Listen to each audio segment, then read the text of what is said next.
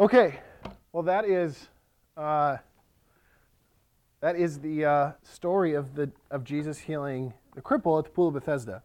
So I want to I want to talk about a little bit about that today and really break this down because there's some things that happen there that I think, while it's a, a miracle and it's miraculous, very much apply to our own lives. So I want to give a little background on what the pool of Bethesda was before we get in, into. So just a little history lesson. Uh, so the name of the pool, Bethesda, is Aramaic, and its origins mean house of mercy. So it was in a part of uh, Jerusalem where there's some discussion around where specifically it was located. They believe that they found where the original pool was located, um, but it was as uh, as they were describing, and as you could tell in the video, there there was five covered porches. So essentially five if you want to consider them like archways or whatever, something that people could lay under in the shade. And it was near this pool.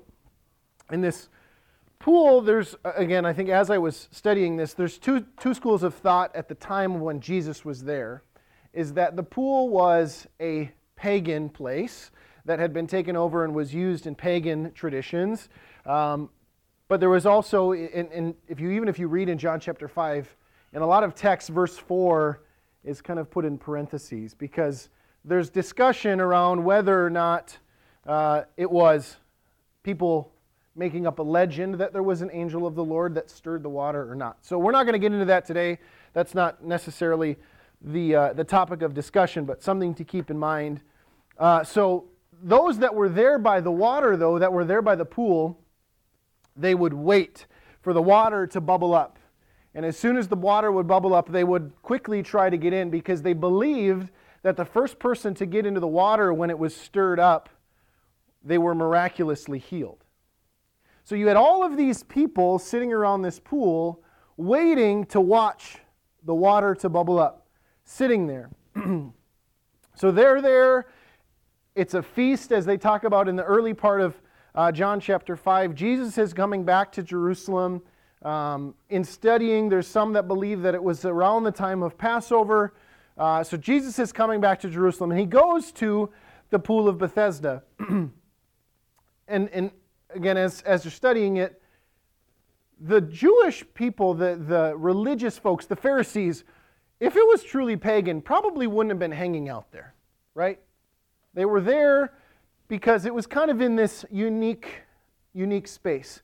So there's this man, he's there, he's been there for 38 years.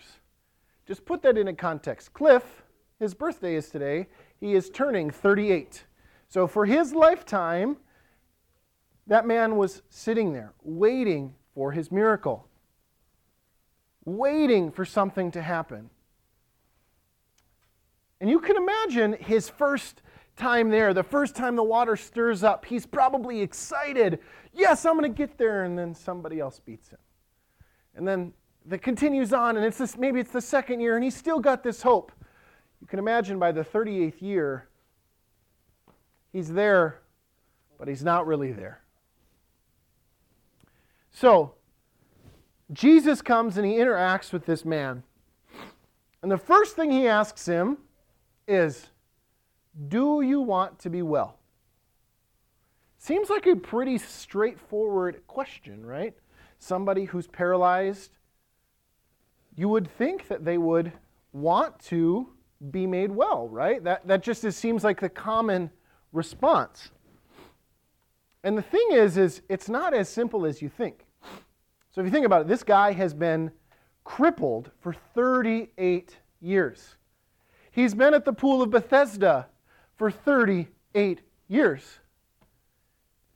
He's been giving, he's been receiving food from people. He's been, he, he's a beggar. He's created a lifestyle out of being a cripple. So Jesus asks him this question Do you want to be made well? To the average person, you'd say, Of course he wants to be made well. That's a no brainer, right? You would think. But in that time and day and age, it's not a no brainer. This man would have had to give up his entire lifestyle, his livelihood. he would have to change everything. As I was studying, I heard somebody say and share he'd have to get a job. He hasn't held a job before. He'd have to get a job. He would have to learn what it means to live again. His life had been consumed by this pool and the false hope that this pool brought him. And now he would have to go out and determine what am I going to do? Imagine how much the world has changed in 38 years. 38 years ago would have been 19, when you were born? 1985? Four? 1984. So imagine in from 1984 to 2022 how much the world has changed. His skill set would be obsolete. In 1984, we were still using the Apple One for MacBook or Macintosh, right? Yeah. Bill Gates was still thinking about what a computer could be. Nowadays, we have personal computers everywhere we go. Imagine what that would mean for him to go from being a cripple to being well. So, while it's a simple question in our heads, it's actually a very complicated question. Because not only would this guy have to learn what it means to have a job, but his community was the other cripples, the other people who were at the pool. Those were his friends. I'm sure they talked about, hey, when do you think it's going to bubble up again? How you feeling today? All of the things. Now all of a sudden, he's healthy. He's not welcome there anymore. Imagine what that would mean. You have to give up everything that your life has been for the last 38 years. And while the benefit is you're made well, you're healthy, you can walk, there's also challenges with that. And I want to ask you the question do you have something in your life that the Lord wants you to move on from, to give up, that you struggle to give up? And I'm not meaning like, okay, but something that it's like the Lord is asking you, hey, do you want this to be out of your life? And internally you say yes. But then you start to weigh the pros and cons of what that means. What does it mean if I'm supposed to go here? If I'm supposed to quit my job and go work over here? I've worked there for the last 25 years. Those are my, those are my people. what do I do? The, the fear of the unknown. Oftentimes we can be crippled by that. And this guy who was a cripple had to weigh that in that moment. If I'm made well, what does that mean for me? Similarly, we often have to do that when the Lord asks us to do something, and maybe it's audacious, maybe it's out there. You have to weigh is this something that I want to do? Or maybe it's something that you've been dealing with and struggling with for a long time. Uh, Rick Renner, I was listening to something he was sharing on this topic, and he said, it's, you know, it's kind of like when you're overweight. You say, Lord, help me change, help me change, help me change. I want to lose weight, I want to lose weight. The real test is when you walk past the fridge. That's what he said. And it's true. Because you can say it over and over and over again. But if you don't want to change, it's hard to change. So the Lord had to ask this man if he truly wanted to be made whole. Because he knew that he would be changing everything about him. And let's face it, Change is hard. It's hard. No one that I know loves change. There's nobody that's like, yes, change, please. Nobody likes that. They would all rather have things be consistent, stable. Maybe we have one that likes change. Oh, Ruby likes change. For the most part, though, most changes are hard. Imagine if you have kids when you went from having no kids to having one kid. That change is real hard. right? And I remember when Shereen and I were making that decision of when it was time for us to have children, we had to weigh the pros and the cons at the moment of like, okay, if we have babies right now, what does that mean? Like what what season of life are we in? What are we doing? And obviously that's the Lord's decision, but you know, we had to we had to make sure that we were ready for that change. Anytime you change a job, who in here's ever changed a job? Most of us, right? You have to weigh the pros and cons of that change. You have to say, let's see, okay, right now I don't like my job because of X, Y, and Z. If I go over here, this job offers me X, Y, and Z, but I'm going to lose this. Maybe it's you're, you want to change a job because you want a different career path. But by doing that, you leave everything that you know. Right. Now, all of a sudden, you're put in this in between space where you are pushing yourself to go in this direction, but you're looking back and going, I missed that. Off, you know, we talk about the grass is greener on the other side, right? Sometimes it is. Sometimes you hope it is. But a lot of times you don't know. So when you're changing a job and you have to make that decision, you don't know where it's going to take you. But that doesn't mean that change is bad. This man had to determine is change good? Is change bad? Obviously, he had his health back. The guy hadn't been able to walk for 30 imagine that feeling. Not walking for 38 years and then standing on your own two feet. And back then, they didn't have wheelchairs that they were rolling around on. They were carried. You know, they didn't have the modern amenities that we have. They're, they didn't have handicap accessible spaces. Everything was harder for them. Yet Jesus still had to ask him if he wanted to change. So I would encourage you seek your heart. Ask the Lord, is there something you've been wanting me to change that I just have a hard time letting go of? Maybe it's your attitude, your outlook on life. Maybe you're a negative person and you need a reality check of all the good things that are happening in your life. That change can be hard too. But the Lord asks us a question Do you want to be healed? This was also an indication of the man's faith. We'll get to that in a little bit.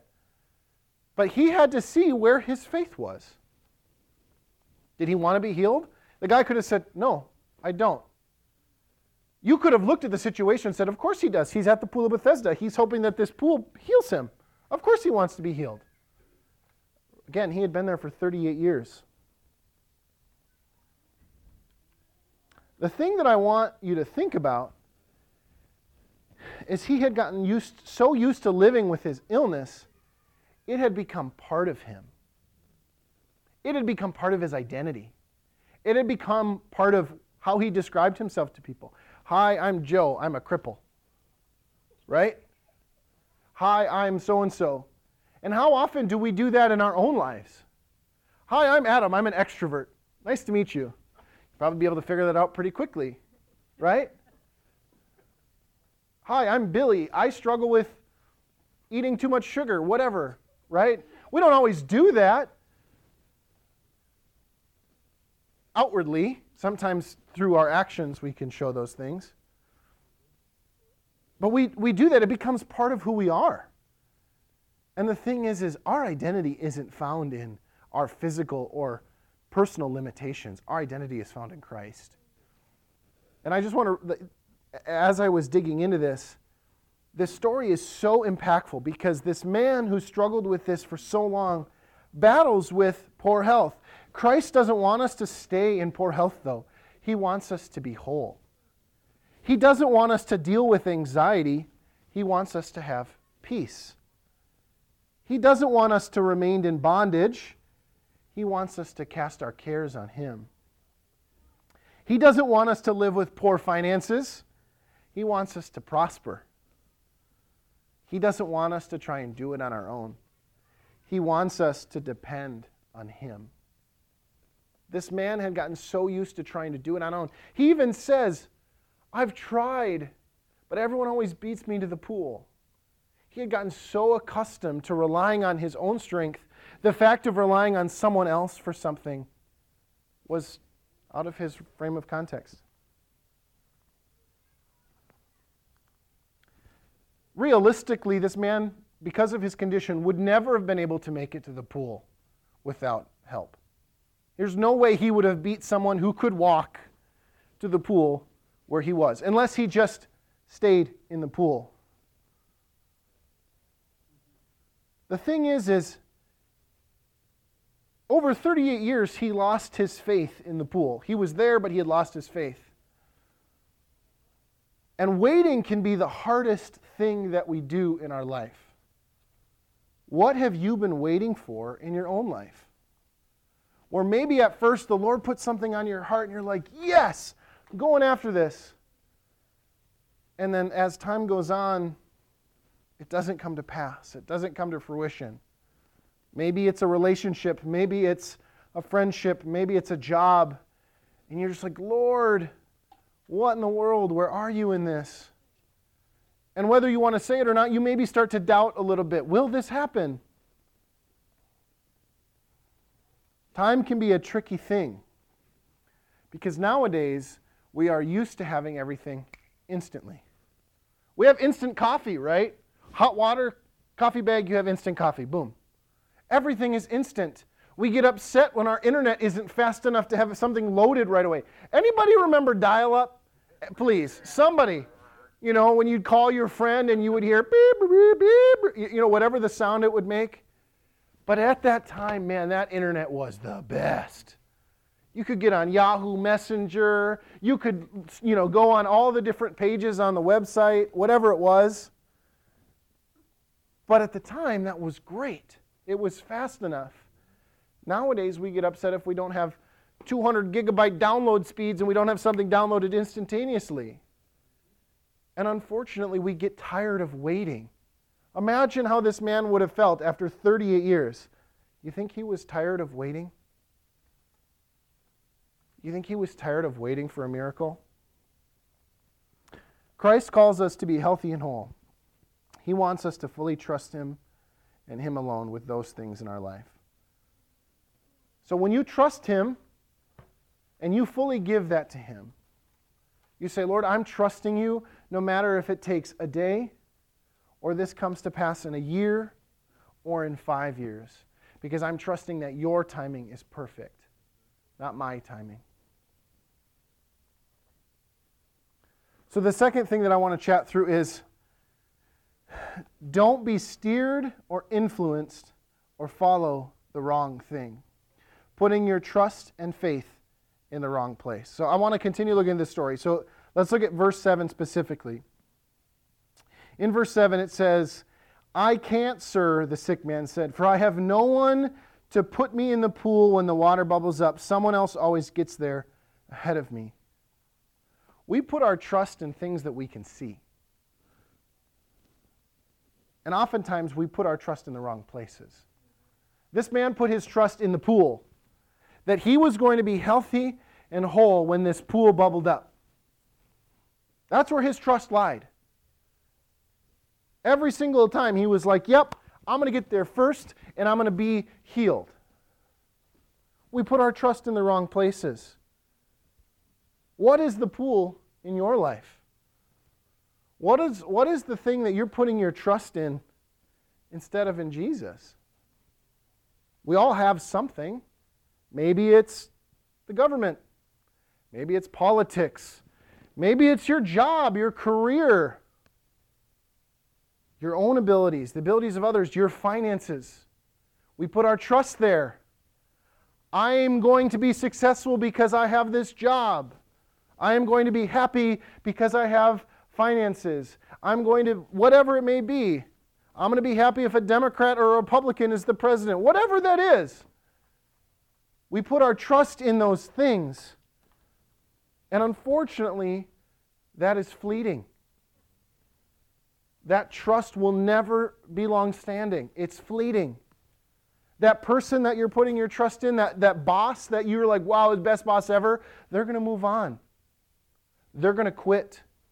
They're going to get promoted. The friendship that you thought, man, this is the best friendship ever, they're going to move on.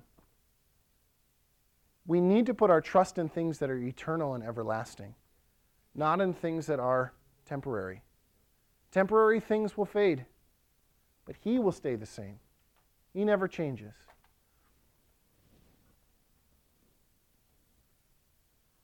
The interesting thing is this man was putting his trust in a pool. What's in a pool? Water.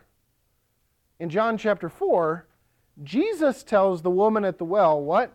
I am the living water. This man thought he was going to get life eh, from this water when it bubbled up. And yet he didn't even realize that sitting in front of him was the living water that could provide everything that he needed. Do you think his response would have changed if he knew he was who he was talking to?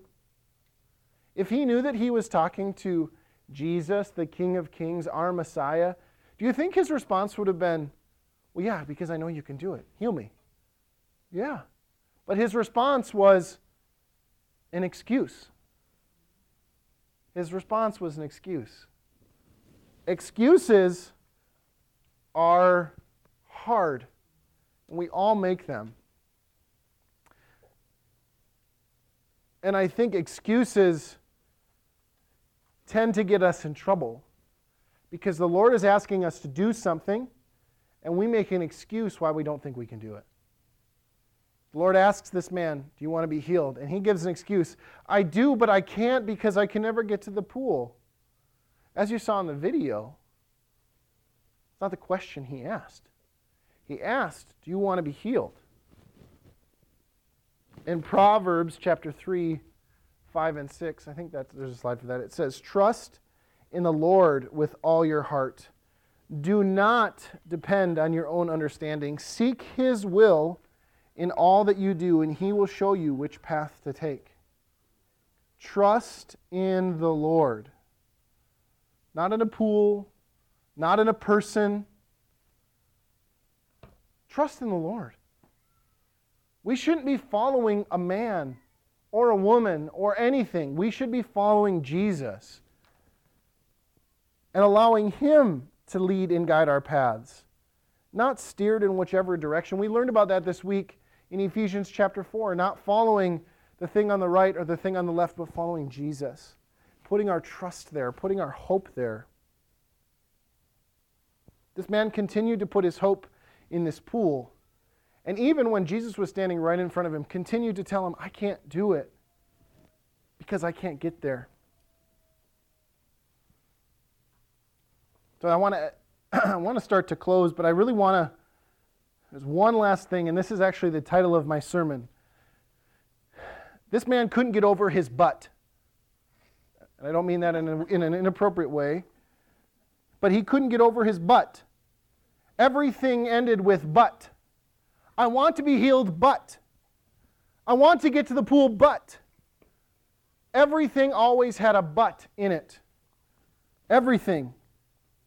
He couldn't get over the fact that he always had a reason why it hadn't happened. And imagine yourself, after 38 years, you'd probably have a lot of excuses. You'd probably have a lot of things to say, I want to, but I can't, I can't, I can't.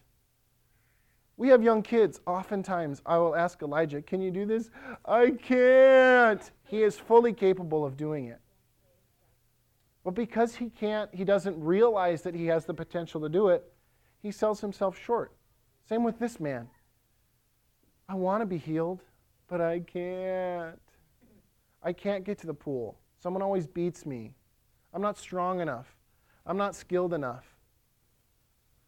We all have buts in our life where the Lord asks us to do something and we say, Lord, I want to do that, but I just, I don't think I can. I'm not skilled enough. I'm not smart enough. I'm not old enough. I'm not young enough. I'm not cool enough. I'm not trendy enough. I'm not a parent yet. How can I speak into a parent's life when I'm not a parent yet? How can I pastor a church when I've never done it before? How can I go into a, a career field that I don't have any experience in? But God, I don't know how to do that. This man had a lot of excuses, he had a lot of buts.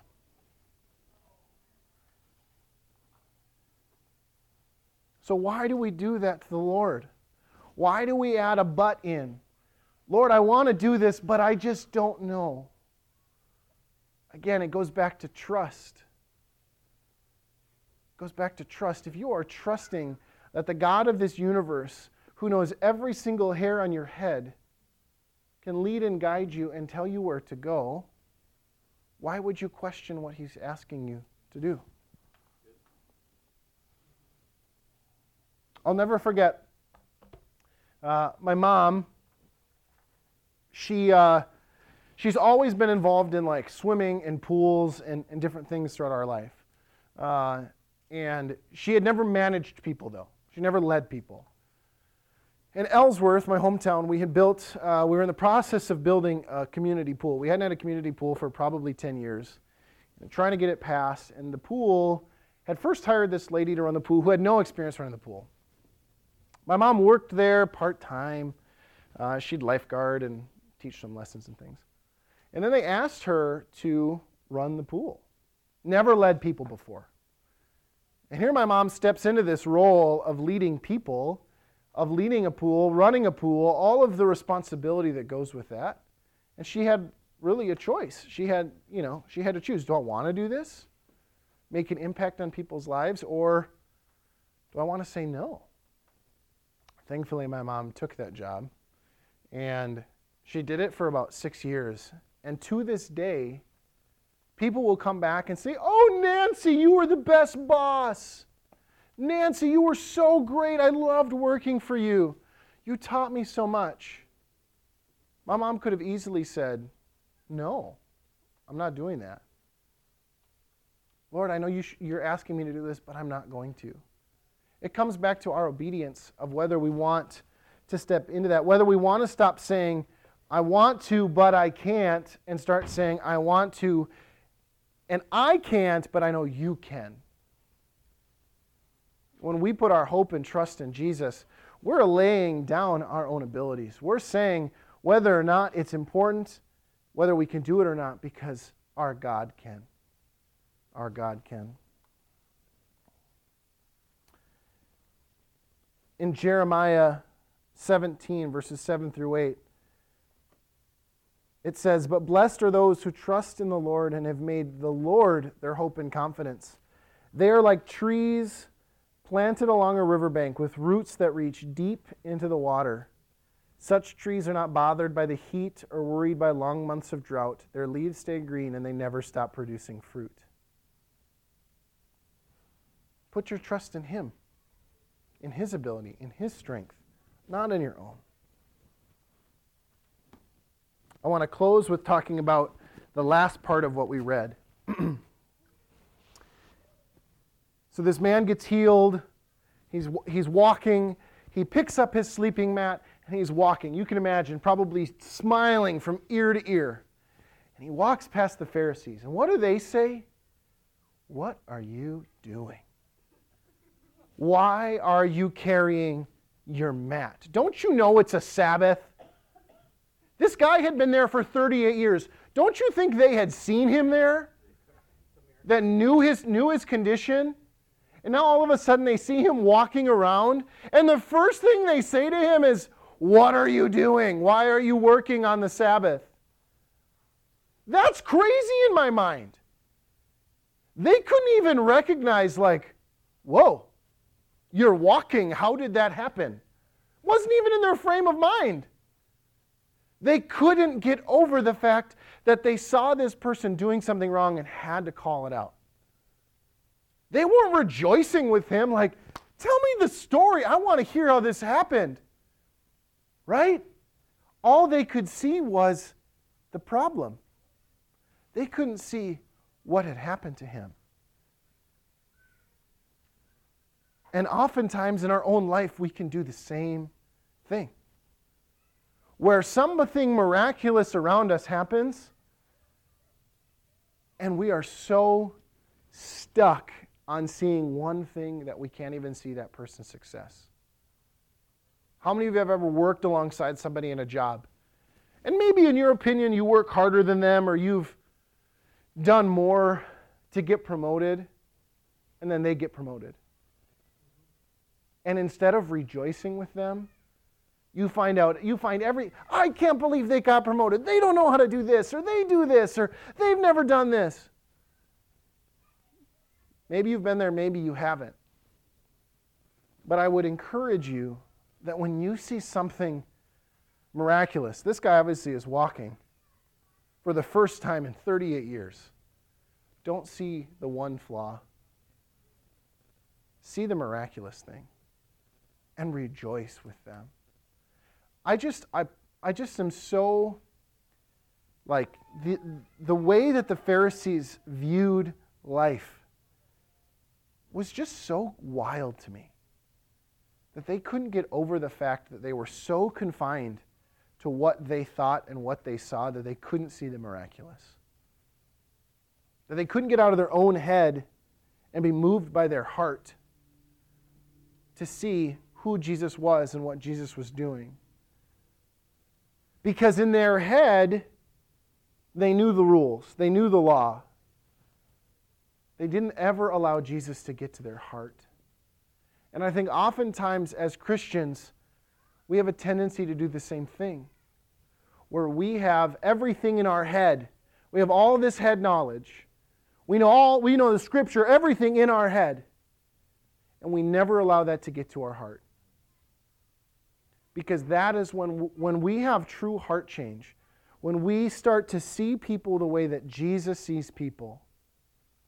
That's when things start to shift. That's when things change. That's when things move because now it's not about what you know, it's about what He knows. So I would encourage you today just allow the Lord to get here. Don't keep Him up here, get Him here. Get Him here because that's when you'll look at somebody and go, something's different about that person. I want to celebrate with them instead of going, huh, they're doing something I don't like. Right? How many of you ever met a baby Christian? Somebody who just got born again. You're walking around with them and they swear. Or they have a beer. Or they do something that maybe you have a conviction about in your heart. And it bothers you. It bothers you. Like, my goodness, how could they do that? You're not rejoicing that they have now, they're just walking with Jesus now you get so hung up on the one thing. The one thing. See people the way Jesus sees people. Build a relationship with that person. Don't allow that one person's misstep to distract you from what the Lord has shown you for that person. Right? Don't allow that to happen.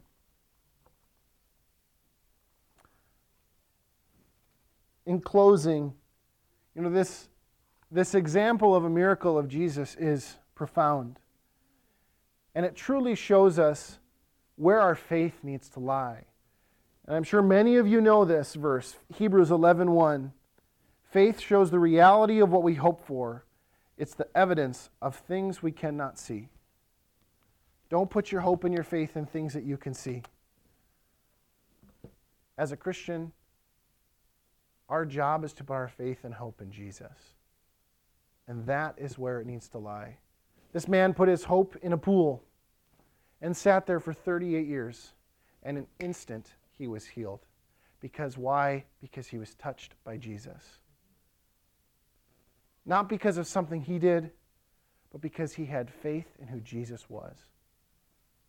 Jesus asked him a question, he responded. And because of that, he was made whole.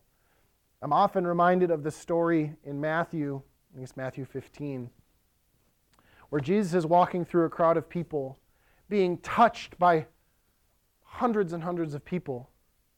And yet he stops because one person touches the hem of his garment. And he goes, Whoa, what just happened? Somebody touched me. And imagine the disciples were like, A lot of people just touched you. no, no, no, no. Someone just touched me that lady had incredible faith because all she knew all she needed to do was touch Jesus one time.